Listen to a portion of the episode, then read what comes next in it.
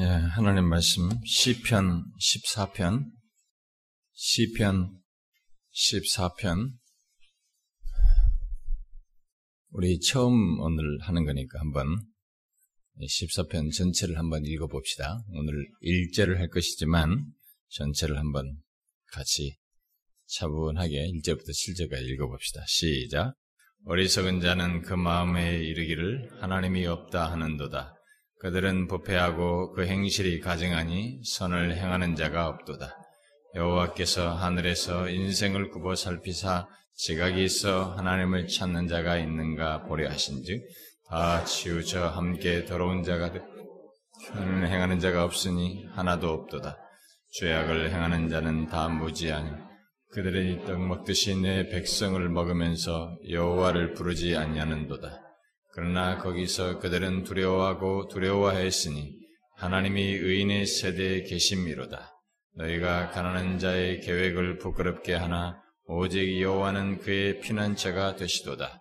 이스라엘의 구원이 시온에서 나오기를 원하도다. 여호와께서 그의 백성을 포로된 곳에서 돌이키실 때 야곱이 즐거워하고 이스라엘이 기뻐하리로다. 어리석은 자는 그의 마음에 이르기를 하나님이 없다 하는도다. 그들은 부패하고 그 행실이 가증하니 선을 행하는 자가 없도다. 아, 그동안에 제가 이 시편 어, 쭉 십삼 편까지 이제 다 했는데 네, 십사 편 할 차례인데 그동안에 십 편 할 기회가 없었습니다. 근데 또 오늘 둘째 주라서 일반적으로 둘째 주는 외부 강사가 오는데 어쨌든 이게 좀 안 됐습니다. 그래서 이번 주 수요일 날 그냥 다른 분이 오시고 어, 그래서 오늘 제가 다시 시편 말씀을 어, 보게 되었습니다. 이렇게 한 절씩 한 절씩 나가는데 뭐 어느 때쯤이나 시편을 뭐 다 다는 못하고 아마 어, 마무리하겠습니다만은 한 절씩 한 절씩 하는데 오늘 이 십사 편 어, 일 절을 보도록 하겠습니다. 음, 제가 이번 주에 이렇게 오전 말씀을 준비하면서 상당히 어려움을 겪었습니다. 그러니까 제가 성년부 어제 모임에도 제가 그 답답함, 힘든 것을 토로했는데, 근데 오늘 우리 예배에 참여하신, 오늘 방문하신 우리 두 성도님도 정말 이게 다 아는 내용인데도 이게 뭐가 너무 깊어가지고 어려웠다고, 그래서 좀 많이 잠이 왔다고 그러셨는데, 아마 우리 제가 참 어려웠어요. 제가 그 부분을 해야 되는 문제를 가지고 하나님의 미리 아심에 대해서 하는데 이미 시간은 다 투자했고 주일날 여기 강단에는 서야 했고 저는 아주 어떻게 이것을 풀어야 할 것인지 최대한 잘 핵심적으로 잘 전할 수 있을지 굉장히 고민을 했는데 하나님을 아는 지식, 하나님 자신을 알도록 성경이 계시된 바를 이렇게 조금 더 이해를 돕기 위해서 설명하는 것조차도 이게 쉽지 않음을 매번 매주를 맞이할 때마다 절절하게 느낍니다.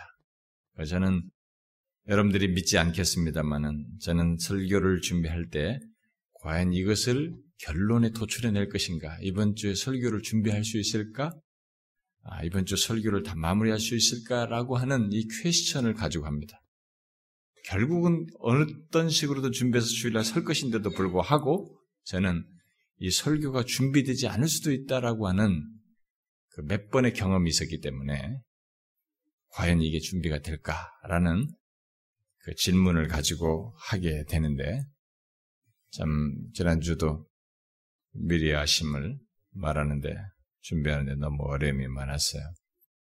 아, 앞으로도 이 하나님에 관해서 더 많은 것을 살필 때 하나님께서 은혜를 주시지 않으면 이것도 끝까지 가시지도 못하겠구나라는 생각이 듭니다. 오늘도 우리가 이 말씀에 십사 편, 시편 십사 편 일 절에도 하나님을 아는 것과 어떤 연관성을 조금 가지고 있습니다. 이 시편 십사 편은 우리가 뭐 일 절, 이 절, 삼 절 이런 말씀 때문에 우리에게 잘 알려진 유명한 시편이죠. 특별히 바울이 로마서에서 인간의 전적인 부패를 설명하기 위해서 여기 일 절부터 삼 절 정도죠. 특별히 일 절에 이런 내용들을 인용하고 있어서 더 우리에게 익숙하게 잘 알고 있는 말씀입니다. 이 시편 기자 또한 그 당시에 자기가 사는 당시에 사람들의 이 보편적인 타락, 바울은 이 말씀을 인용하면서 인간, 인간의 전적인 부패, 보편적인 인간의 전적인 부패를 설명하면서 이 말을 이 말씀을 인용했는데 이 시편 기자 또한 당시에 사람들을 보면서 그 당시 사람들의 이 보편적인 타락과 그에 대한 그 하나님의 반응을 여기 십사 편에서 말해주고 있습니다.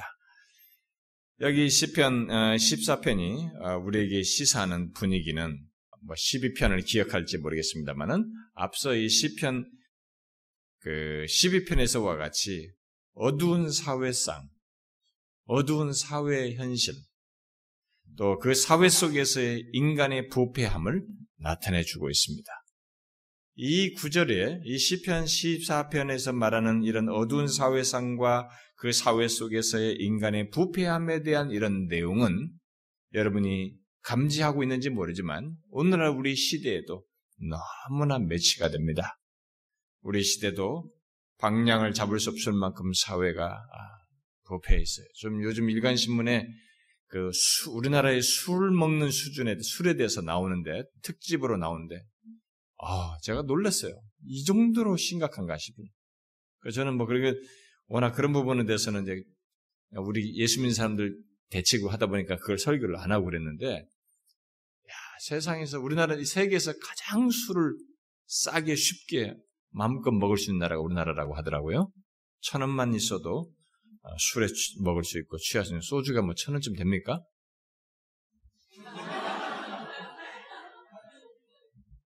이렇게 질문했을 때 누군가 걸릴 텐데 네. 나는 소주가 천 원인지 잘 모르겠습니다. 이 천 원, 그러니까 신문에 한다. 천 원이면 술을 그러니까 한국 사람들이 그렇게 보니까 길거리에 앉아서도 소주 하나를 병채 들고 먹으니까 외국인들도 아, 이게 너무 지네 나라에서는 못하는 일이거든요. 외국에서는 그게 못합니다. 강남이나 이런 데 길거리에 같이 앉아서 마신다는 거. 그 사진 찍었더라고요. 보니까 그런 것들이. 일부러 술을 취하는, 취할 때까지 먹는, 억지로 막 술 먹기, 그걸 못 먹으면 에 바보 막 이렇게 하면서 끝까지 먹어서 골아떨어지게 만드는. 그리고 이 차, 삼 차로 멍롱한 상태에서 가고 거기서 지은 범죄를 다 기억을 못하는. 내가 술 취해서 뭘 했다. 그래서 술 먹었다면은 형량이 이십 년형을 때렸어도 술 먹어서 그랬다면 다시 십 년으로 줄어드는 이런 특이한 사회가 우리나라 사회다라고 사실 선진국 같은 사회에서는 있을 수 없는 술 먹어서 했어도 범죄는 범죄, 범죄의 형량에 따라서 때리는데 우리는 그게 안 되는 특이한 사회라는 것입니다. 어쨌든 그렇게 해서 이 술로 인해서 범죄율이 굉장히 폭등되고 모든 범죄의 약 사오십 퍼센트가 술과 관련돼 있다고 나와 있어요. 뭐 그런 것뿐만 아니라 여러 가지 우리들의 이 부패상이 이 사회적인 부패상과 아, 그 가운데서 드러내는 아, 인간의 아, 드러내는 어떤 죄악된 본성들, 부패함들 이런 것들은 오늘날 우리 시대에도 동일하게 나타나고 있습니다. 이 시편 십사 편은 우리에게 시사하는 바가 그런 면에서 굉장히 크다고 봅니다. 특히 이 시편에서 말해주는 가장 아, 특징적이고 어, 중요한 말씀 한 가지는 인간의 가장 근본적인 문제는 하나님을 인정하지 않고 하나님을 부인하며 그를 믿지 않으려고 하는 마음과 태도, 그 태도를 저 마음 기저 속에 가지고 있다는 거예요. 인간에게. 그 사실을 사도 바울도 이제 그걸 가지고 인간의 전적인 부패를 이걸 인용하면서 하게 되는데 인간의 심성에는 그게 있다는 거죠. 우리가 여러분이야 저는 그것을 성령에 의해서 거듭남으로서 변화됐기 때문에 지금 이 상태에 와서 하나님 하면은 오히려 호의적이고 은혜롭게 다가오고 때로는 눈물을 흘릴 정도로 감동으로 다가오지만 인간의 그 부패한 본성을 놓고 보면은 인간은 하나님을 인정하지 않고 부인하려고 하고 믿지 않으려고 하는 그런 마음과 태도를 우리의 본성적 기저에, 마음 기저에 가지고 있다는 것입니다.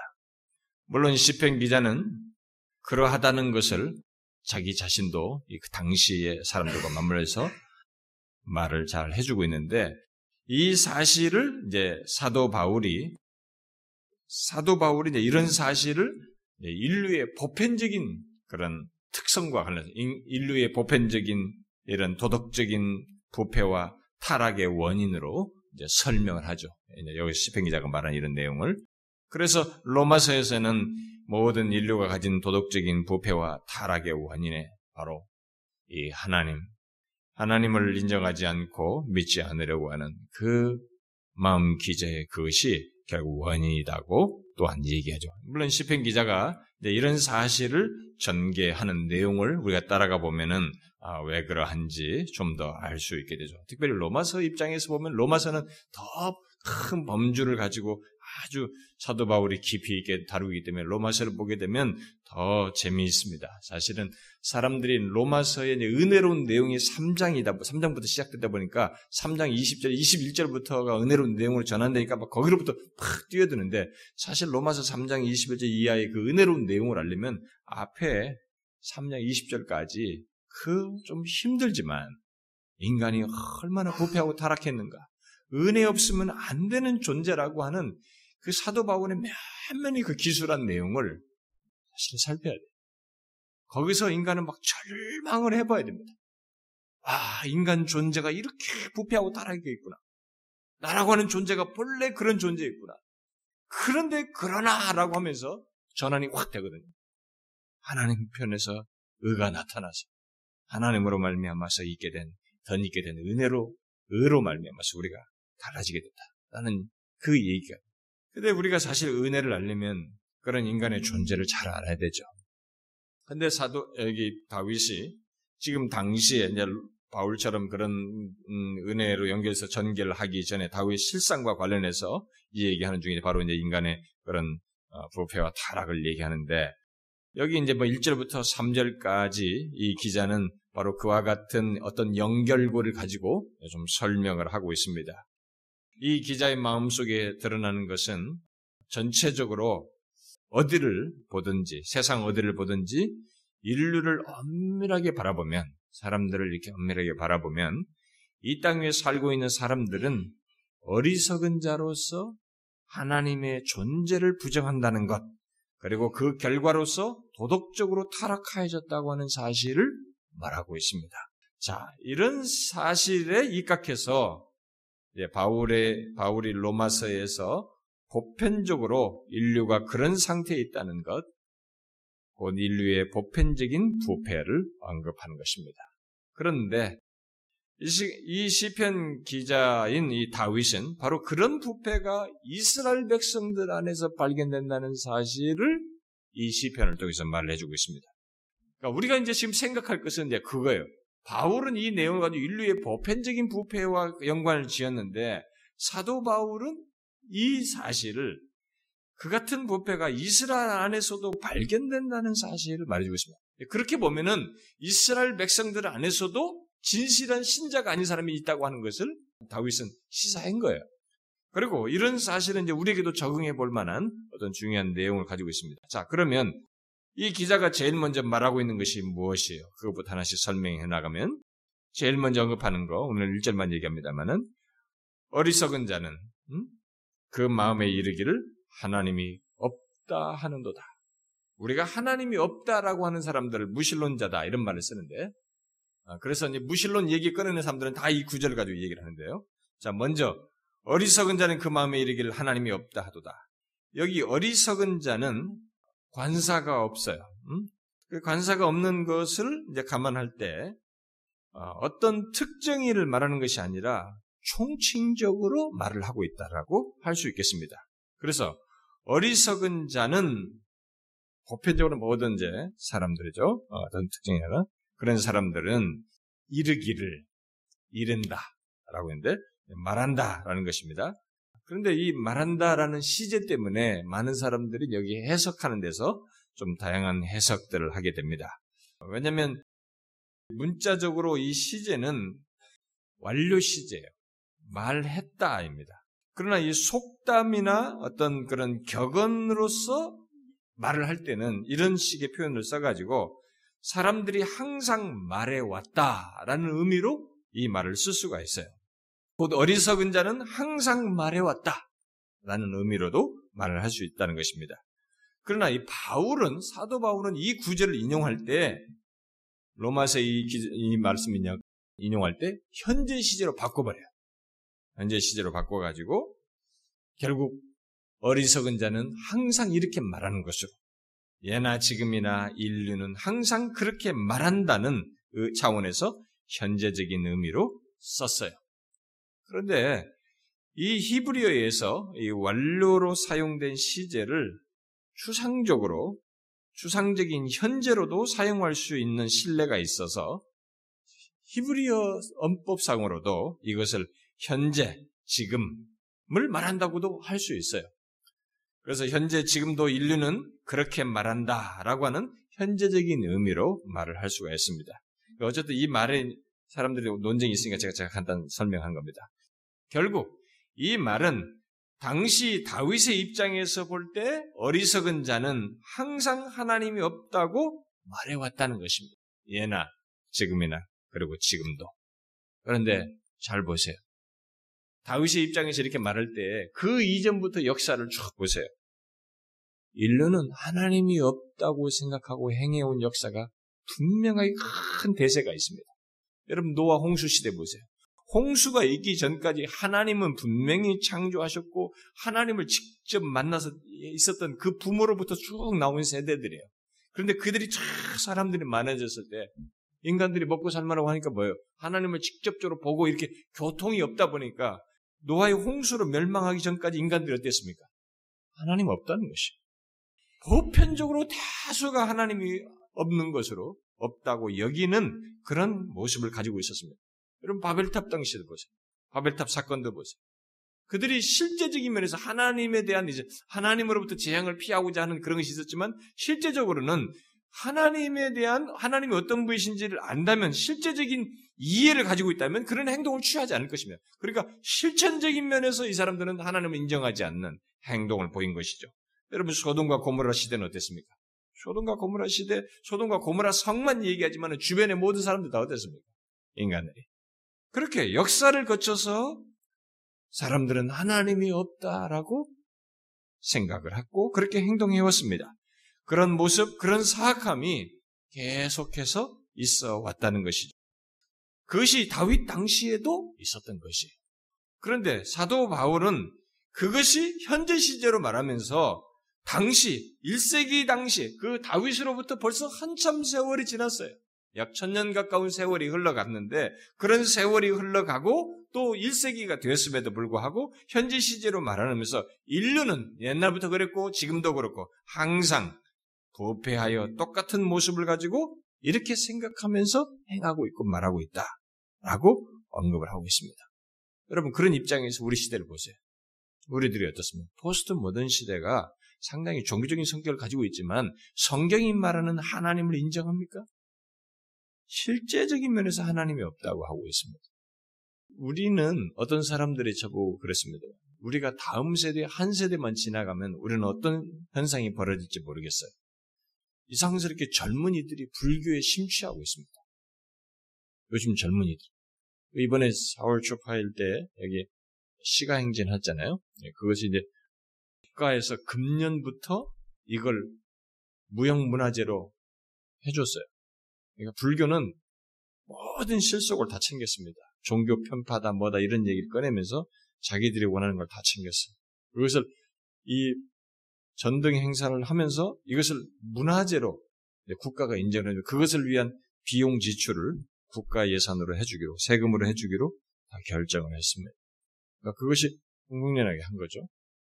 그 정도가 아닙니다. 제가 나중에 언젠가 좀 정리하겠습니다만 우리나라에서 무슨 종교 사이의 피, 어, 편파 이런 문제를 조사하라고 소위원회를 하나 국가에서 외주를 줬는데 그 외주를 준 종교 사이의 편파, 서로 종교들, 기독교, 불교 이런 것을 편파를 종, 연, 연구하는 위, 어, 무슨 단체가 국가의 외주를 받은 단체가 불교단체 종자연이라고. 다 불교도로 구성된 사람들에게 그걸 맡게 됩니다. 그러니까 이 사람들이 계속 제기한 것이 뭐냐면 청와대에 기독교가 왜 있느냐, 무슨 또 왜 종교 종교 어? 이 너무 다외 이 나라가 뭐뭐 이렇게 종교다 이거죠. 어?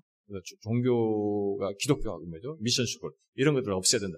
다 이들에게서 국가로 제한해가지고 그걸 지금 실행해온 겁니다. 그러니까 우리는 여러분들이 이런 일이 벌어진 것을 하나도 내 마음도 모르지만은 그런 사람들에게 다 맡겨서 이렇게 왔어요. 문화재 다 왔죠. 근데 흥미있는 것은요. 기독교는 갈수록 어려워요. 제가 지난번 배교실험에서 얘기했습니다만 기독교는 두 가지 중에 하나예요. 이들과 같아져서 이들을 끌어당기든지 그래서 그들과 타협을 해서 가든지 아니면 이 진리를 예수 그리스도만이 구원을 주신다라고 끝까지 전함으로써 많은 사람들로부터 진짜 구원할 자를 제외하고는 많은 사람들로부터 좀 박대를 받든지 둘 중에 하나예요. 근데 정상적인 기독교를 말하려면 후자를 택해야 되기 때문에 정상적인 기독교를 증거하는 가운데서는 이 세대로부터 대접받기가 어려워요. 그런데 다른 모든 종교는 종교다원적인 성격을 가지고 있단 말이에요. 심지어 캐톨릭까지 종교다원성을 가지고 있기 때문에 그들에게 대접을 받는 것입니다. 근데 이번에 이, 이 이거 연등 행사할 때 거기에 젊은이들이 굉장히 많아요. 그 앞에서 뭐 조통령장하고 뭐 이거 하고 이거 옷 입고 하는 이런 모든 사람들이 젊은이들이 굉장히 많아요. 나이 든 사람. 젊은이들에게 매력이 있습니다. 보세요. 지금 이 시대에 우리가 무시, 하나님의, 하나님의 존재를 인정하지 않는 것이 더 사람들에게 호감을 갖습니다.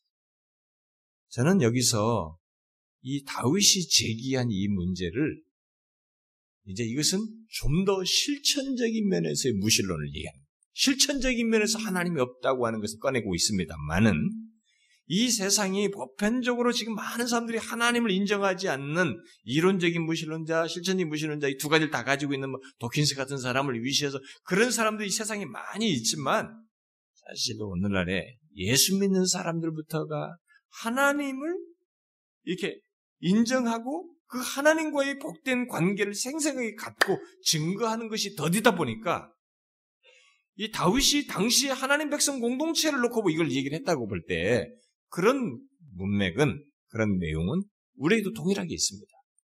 여기 앉아있는 여러분들 안에서도 이 문제는 제기될 수 있습니다. 한번 생각해 보세요. 인류는 부패해서 옛날보다 똑같습니다. 지금 똑같아요. 하나님을 인정하는 문제는 인간의 본성과, 인정하지 않는 것이 인간의 본성과 타락한 본성과 매치되기 때문에 우린 그쪽을 더 선호합니다. 그러니까 정령 회심하고 예수 그리스도를 믿어서 구원을 얻는 거듭난 사람이 아니면 하나님이 자신에게 존재에 있어서 살아계신 하나님으로서 인정되고 그것의 혜택을 누리는 일은 가능치가 않아요. 다 이미테이션인 것입니다. 그래서 그렇게 하는 사람을 지금 어리석은 자라고 말하고 있습니다. 이 어리석은 자가 뭐겠어요? 뭐 지적으로 어리석은 걸 말하겠습니까? 그건 아니죠. 의지적으로 무지하게 행하는 사람. 삶으로 그렇게 사는 사람을 말하는 것입니다. 그러니까 의지적으로 삶으로 어리석다고 하는 것을 드러낸 사람을 얘기하는 거죠. 그들은 항상 그 마음에 하나님이 없다라고 말한다는 것입니다.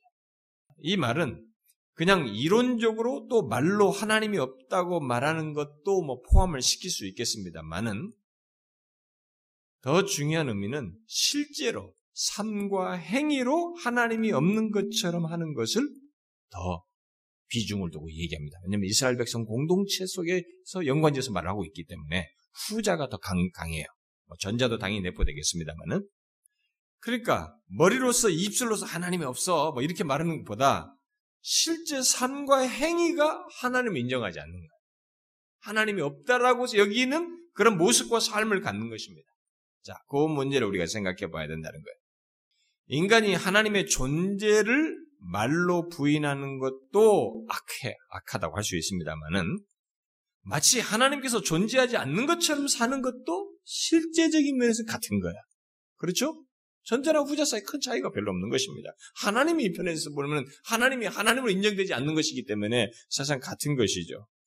그런데 전자는 입술로 생각으로 하나님이 없다라고 노골적으로 말하는 사람들은 뭐예요? 이것은 대체적으로 불신자들에게 있는 현상이에요. 그런데 후자는 하나님이 있다라고 하는 지식은 가지고 있어요. 그런데 삶과 행실로, 행실로서 하나님을 인정하지 않고 없는 것으로 여기는, 존재하지 않는 것처럼 여기면서 사는 것은 주로 어디에서 나타나요? 주로 어디에서 나타나요? 아유, 후자는 주로 어디서 나타납니까? 네? 예? 시편에 나타나요? 내가 잘못 들었나? 후자는 어디서 나타나요? 소위 예수 믿는다고 하는 사람도 하나님 백성 공동체 속에서 나타나는 거 아니에요. 이스라엘 백성도 공동체에서 나타났던 것처럼. 중요한 것은요, 다윗이 이것을 고백을 했다는 것은, 그리고 이것이 기록으로 남겨서 우리에게 계시를 주었다고 하는 것은, 이 두 가지가 모두 지적되고 있다는 것입니다. 이 두 가지는 모두 하나님을 부인하는 것이다. 사실 하나님 편에서 보면 두 가지 다, 두 케이스 다 하나님을 부인하는 것인 것을 얘기하는 것입니다. 게다가 하나님을 부인하도록 사람들에게 영향을 미치는 차원에서 보면 둘 다 똑같아요. 말로써 하나님이 없다라고 많은 사람과 저 사람을 봤을 때는 뭐 하나님 전혀 없는 거나 다를 바 없는 거예요. 그렇게 해서 영향을 미치는 거나 그 영향을 미치는 악영향에 있어서는 똑같습니다. 둘 다 다 악영향을 끼칩니다. 우리는 여기 본문의, 본문 말씀이 하나님을 안 믿으면서 말로만 하나님을 부정하는 사람들에게만 해당되는, 그들에게만 해당되는 내용을 말한다고 생각하면 안 됩니다. 이것은 여기 이스라엘 백성들 공동체, 그들 가운데 있는 사람들에게 바로 이런 자들이 있다는 것을 말하고 있는 것을 우리의 현실과 연관해서 생각해 봐야 됩니다. 다시 말하면 이론적으로만이 아니라 실제적으로 삶으로 하나님이 존재하지 않는 것처럼 사는 것을 염두에 두고 말을 하고 있기 때문에 그런 차원에서 하나님을 인정하지 않는 사람을 생각해 봐야 된다는 것입니다. 그래서 전자를 이론적으로만 하나님을 존재하지 않는 걸로 말하는 사람을 많은 사람들이 이론적 무신론자라고 그러고, 머릿속으로는 가지고 있어도 실제적으로 실체, 실제적으로 하나님이 인정치 않고 계시지 않는 것처럼 하는 사람들을 실천적 무신론자다 이런 말을 종종 쓰는데 둘 다 똑같아요. 바울이 로마서에서 여기 이 시편의 이 시편 십사 편을 인용할 때도 유대인들을 포함시켜서 말했습니다. 이방인들만 두고 얘기한 건 아니에요. 소위 하나님을 믿는다고 하는 유대인들을 포함해서 얘기했습니다. 그러니까 이 장까지 이 장 계속 유대인들 얘기하다가 삼 장에 들어와서 이방인과 유대인 다 포함해서 얘기하면서 이걸 인용해요. 그것이 여기서 우리가 이제 생각할 사실입니다.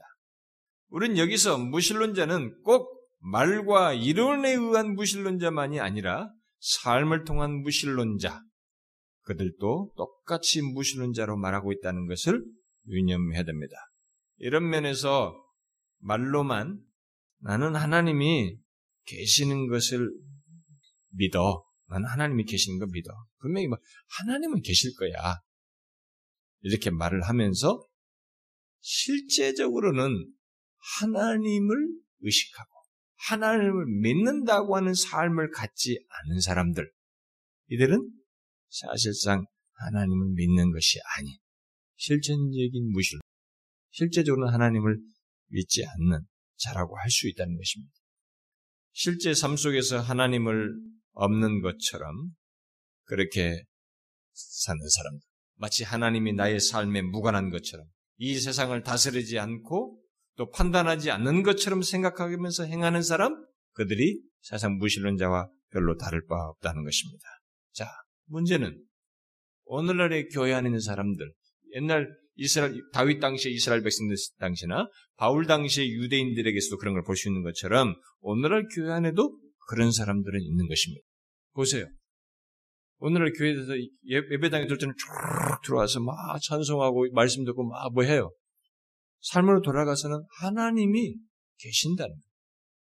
오늘 말씀처럼 하나님이 모든 것을 아신다는 것을 의식하고, 그분이 어떤 분이세요? 어? 창조주이고 모든 것을 아시고 전능하시고 스스로 계시고 무한불변하셔서 우리의 삶의 모든 것에 관여해 계시는 하나님이에요.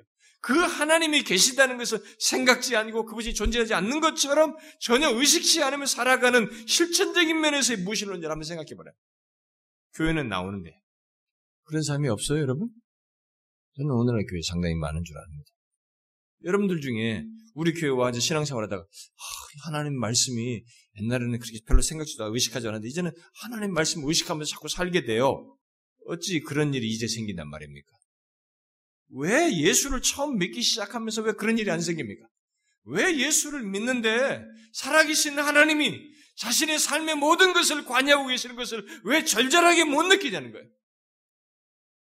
왜 왜 하나님을 믿는 이 그룹에 들어와 있는데 하나님이 어떠하심을 삶 속에서 왜 체감을 못하는 것입니까? 왜 그분을 믿으면서 그분 안에서의 은혜와 복을 왜 절감하지 못합니까? 왜 그런 일이 벌어집니까?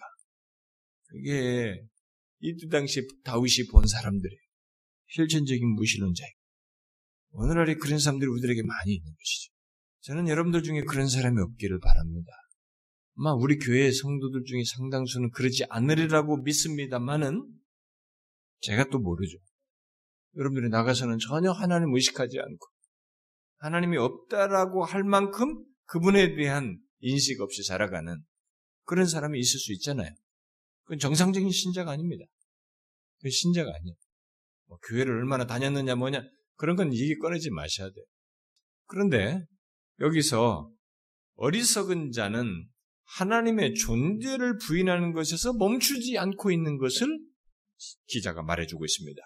그들은 부패하고 그 행실이 가증하다고 그러고 있습니다. 자, 이게 놀라운 연결고리입니다. 이것은 예수를 잘 믿는 사람은 더 예민하게 잘 알게 돼 있어요. 근데 예수를 잘 모르면 그들은 이런 일이 현상이 당연히 있어요. 그런데 그들이 감지하지 못하고 지각하지 못할 뿐이지 예수를 믿고 나면 이게 와 맞습니다. 절감하게 됩니다. 이 연결고리를 보세요. 응? 하나님을 부인하는 자에게 하나님의 존재를 인정치 않고 그 생각치 않고 살아가는 사람들에게 생겨나는 결과가 뭐냐 이거야. 뭐요? 도덕적으로 무너지는 것입니다. 도덕적인 것이 감지가 안 생겨요. 도덕적인 것으로 해이해집니다. 도덕적인 부패와 타락이 돼요. 도덕적으로 이런 것을 개의치 않는 것이 자연스럽게 생기는 것입니다. 이것은요, 예수를 믿는 우리들조차도 하나님을 의식하는 거, 하나님을 대한 신앙이 경성해 있으면 도덕적인 경성이 대체적으로 생겨요. 거룩에 대한 갈망이 생깁니다. 그러나 하나님에 대한 인식과 하나님에 대한 이해와 신앙이 이런 것이 둔탁해 있으면 도덕이 거의 해이해져 있어요. 뭐, 그거에 나오지 뭐가 문제야? 이렇게 되는 거죠. 뭐 하나님 예배, 예배하지 않는 게 뭐가 문제냐? 아니 내가 또 이렇게 했다고 그게 뭐가 대수야? 이런 식의 반응이 생기는 것입니다.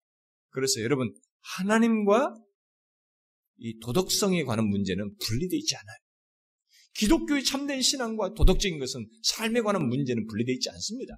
그래서 사도 바울도 모든 서신의 앞부분, 앞부분에서 하나님과 그분의 은혜와 그런 모든 교리를 말하고 난 뒤에 반드시 삶이 나오는 거예요. 그러므로 너희들은 부르심이 합당한 자처럼 행해라. 삶의 내용이 나오는 것이죠. 여기서 지금 그걸 얘기하는 것입니다. 이들은 타락한 행위를 통해서 그것에 합당한 열매를 맺죠. 아, 이런 예들은 뭐 역사 속에 수없이 많죠. 하나님을 의식하지 않는 사람들이 도덕적 타락하면 소돔과 고모라 보세요. 노아 당시 보세요. 하나님을 의식하지 않은 건 뭡니까? 죄악이 하나님 모시되 막 악이 꽉 차는 거야. 유황불로 태우지 않으면 안 될 정도로 막 모두가 다 돼요. 어? 천사를 맞아 새로운 남자 하나 만난 것처럼 말이에요. 모두가 간통하려고 다 덤비는 거 보세요. 소돔과 고모라상. 하나님을 의식하자니까 막 죄악이 이렇게 관영하는 거예요. 이 나라도요. 그나마 기독교가 있었고 아직까지 신앙이 있어서 좀 덜하는지 몰라요. 이건 무너져 보세요. 우리가 엄청나게 타락합니다. 여러분들의 개인 가정에서도 그래요. 어떤 가정에서도 여러분들이 하나님 앞에 이렇게 하나님에 대한 신앙이 견고하면 여러분들 안에 자식들과 모든 가정 안에서 이 도덕성이 경성돼요. 근데 그것이 가정 안에서 해이해지면 자식들이나 모든 것은 벌써 말과 행실, 방자함과 지 맘대로 하는 이런 것들이 탁탁탁 풀어져 버려요. 인간은요, 내가 항상 얘기하지만 하나님과 우리 사이에 이 관계의 중심성을 여기서부터 출발해야 돼. 이게 탁 깨지면 그 관계된 모든 체계들이 다 무너져요. 사람 관계, 일 관계 모든 것들이 다 해지고 거기에 도덕성이 무너지는 것이 보편적으로 생겨나게 되는 것입니다. 먹고 사는 건 괜찮을 수 있어요. 아, 경제적인 것은 괜찮을 수 있어요. 사람들은 먹고 사는 게 괜찮아지면 문제가 없다고 생각하는데 문제는 뭐냐면 하나님과 하나님이 그렇게 싫어하는 죄성, 이 도덕성이 무너진 것이 연결돼서 나타난다는 거예요. 먹고 살긴 괜찮은데 도덕적으로 타락해. 이 모습이에요. 지금도 우리는 인간의 도덕적인 부패, 부패가 이렇게 하나님을 의식하지 않는 가운데 나타나는 것을 볼 수 있고 우리의 삶에서도 확인할 수 있습니다. 인간이 하나님으로부터 이탈했을 때 생겨나는 결과, 그 영향을 이 시편 기자가 일 절에서 결국 세 가지로 요약해주고 있다고 볼 수 있겠죠. 뭐겠어요? 인간이 하나님으로부터 이탈하게 될 때, 그러니까 하나님을 알지 못하고 하나님 인정치 않냐고, 하나님 의식하지 않고 그래서 하나님부터 멀어지게 됐을 때 생겨나는 어? 결과, 영향이 뭐예요? 일 절에 보면 세 가지로 말하잖아요. 첫째가 부패하게 되는 거예요. 그 다음에 행실이 가증하게 되는 것입니다. 그러니까 부패하게 되었다는 것을 어떤 다른 주석가는 사악하게 행동하다로 번역했어요. 그러니까 사악하게 행동하는 거지. 행실이 가증하게 되는 거지. 응? 세 번째는 뭐예요? 선을 행하는 자가 없는 거예요. 점점점 선을 행하는 자가 수, 하나도 없어진 거예요. 있는 사람마저도 그 대세에 휘말려지는 거예요. 이렇게 하나님만 인간 존재 속에서 이게 사라지면 인간은 이상스럽게 본성을 악하고 도덕적으로 타락하는 쪽으로 흘러간다. 하나님만 없으면. 그러니까 소돔과 고모를 다 쓸어버려야만 하는 거예요. 이렇게. 이게 축소에서 보면 가정이든 개인이든 마찬가지예요. 여러분들이 개인으로도 하나님만 딱 의식하지 않고 전혀 하나님 개의치 않고 살아보세요. 제일 먼저 여러분들이 생겨나는 본성이 생겨나는 게 뭐냐? 여러분 본성대로 하고 싶은 거예요. 도덕, 그 본성대로 하고 싶은 건 다 대부분 뭐냐면 도덕적으로 해이해진 것들이에요. 잘 보세요. 백 퍼센트 그렇게 됩니다. 인간이 그, 인간이 전적으로 부패하다는 것을 증명해주는 장면이에요. 결국 이 같은 묘사에서 알 수 있는 것이 무엇입니까? 이런 사실을 통해서 알려주는 것은 참된 종교 또는 참된 신앙은 도덕적인 삶과 분리되어 있지 않다는 것입니다. 밀접하게 관련되어 있어요. 그래서 교회 나오는 사람들이 이 사람이 참된 종교, 참된 신앙인 예수 그리스도를 알고 하나님을 알고 하나님을 의식한다면 그 사람들에게는 반드시 도덕적인 변화가 와요. 삶의 변화가 오는 것입니다. 이게 없는 것은 정상적인 신자가 아닌 것이요. 참 신앙을 가지고 있지 않은 것입니다. 인간은 누구든지 참되신 하나님을 모르면 모를수록 도덕적인 부패를 더욱 드러내게 돼요.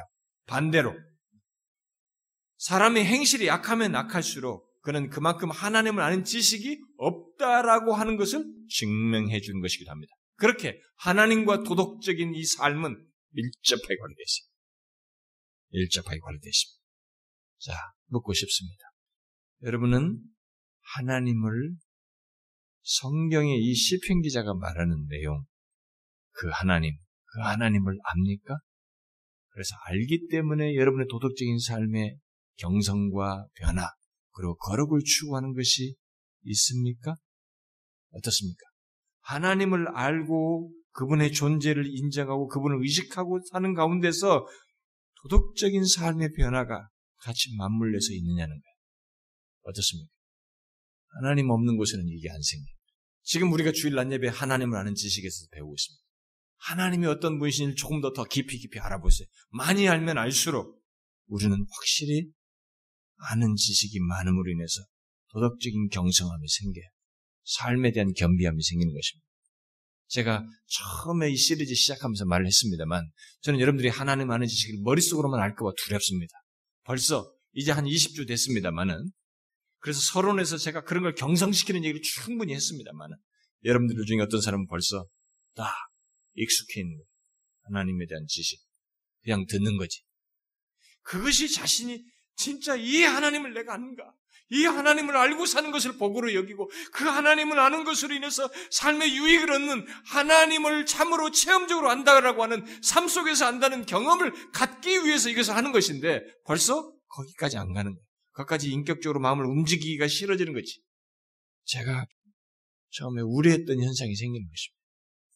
저는 여러분들에게 하나님에 관한 지식을 말하기 위해서 이거 하는 거 아닙니다. 교리를 단순히 여러분들이 전달해주기 위해서가 아닙니다.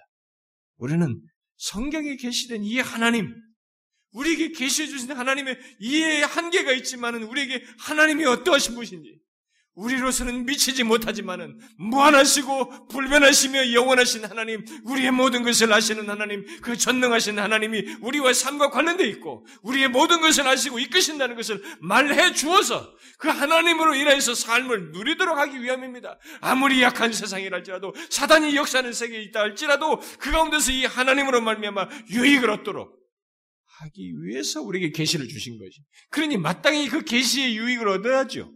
하나님을 아는 지식으로 말미암아 그런 유익을 얻어야죠. 이런 사람처럼 실천적인 면에서 실제적인 면에서는 하나님을 인정치 않는 이런 어리석은 자가 되면 안 되겠죠. 그러니 당연히 도덕적인 삶이 무너지죠. 삶이 무너지는 것입니다. 사랑하는 지체 여러분, 우리는 압니다. 하나님이 어떤 분이신지. 우리는 이 하나님의 창조세계 속에 살고 있고 그분의 보심 속에 있고 그분의 모든 걸 아심 속에 있습니다. 그분의 인도 속에 있고 구하고 찾는 자를 돌보시는 하나님과의 복된 언약관계 속에 우리가 있습니다. 이 하나님을 알므로 인해서 우리는 오히려 혜택과 복을 누릴 수 있는 것이죠. 이게 신자인 것입니다. 이들과 다르죠. 오늘날 교회당이 안에 있으면서도 실천적인 면에서 하나님을 인정치 않는 실천적인 무신론자가 될 것이 아니라 우리는 오히려 실천적으로 하나님을 아는 사람들, 체험적으로 하나님을 아는 사람으로서 살아야죠. 이게 신자 아닙니까? 저와 여러분이 그런 신자의 모습을 갖고 살기를 바랍니다. 우리 모두가 그러길 바라요. 우리 중에 한 사람이라도 이런 무신론자 같은 모습, 하나님을 알지 못한다고 할 만한 그런 모습을 가지고 살지 않기를 바랍니다. 저는 우리 중에 그런 사람이 한 사람이 나오는 것에 대해서 제 힘으로 할 수 없지만은 그건 정말 너무 뼈 아프고 고통스러운 일입니다. 주께서 저 여러분의 모두가 하나님을 진실로 알므로 인해서 체험적으로 알므로 인해서 하나님과의 관계 속에서 복됨을 누리는 그런 일이 우리 모두의 있기를 소원합니다. 기도합시다. 하나님 아버지, 인간 존재에 있어서 가장 복되고도 귀한 것이 영원하신 하나님, 우주 만물의 창조자요 주권자 되신 하나님을 아는 것인데, 하나님이여 인간 본성을 놓고 보면 그 하나님을 기피하고 싶어하고 그 하나님을 등지려고 하는 것이 본성인데, 우리를 그랬던 우리를 예수 그리스도 안에서 구속하여 주셔서 하나님을 알게 하여 주시고 하나님과 동행할 수 있는 이런 은혜를 주셔서 감사합니다. 주여, 우리의 일상의 삶 속에서 하나님을 인정치 않는 그런 실천적인 무신론자 같은 삶을 사는 것이 아니라 항상 하나님을 인정하며 깊이 의식하며 에녹처럼 하나님과 동행하는 자의 삶을 사는 우리 모두가 되게 하여 주옵소서. 우리의 모든 것을 아시는 전지하신 하나님, 우리를 돌보시는 은혜로우신 하나님, 그 사랑과 은혜가 풍성하신 하나님이요 전능하신 하나님을 우리가 항상 의지하고 의식하며 살아갈 수 있도록 성령이여 도와주시고 이끌어 주시옵소서. 우리의 본성이 그것을 기피하나이다. 하나님께서 우리를 항상 깨워주셔서 그 하나님과 동행하는 중에 은혜와 복을 누리는 모두가 되게 하여 주옵소서. 예수 그리스도의 이름으로 기도하옵나이다. 아멘.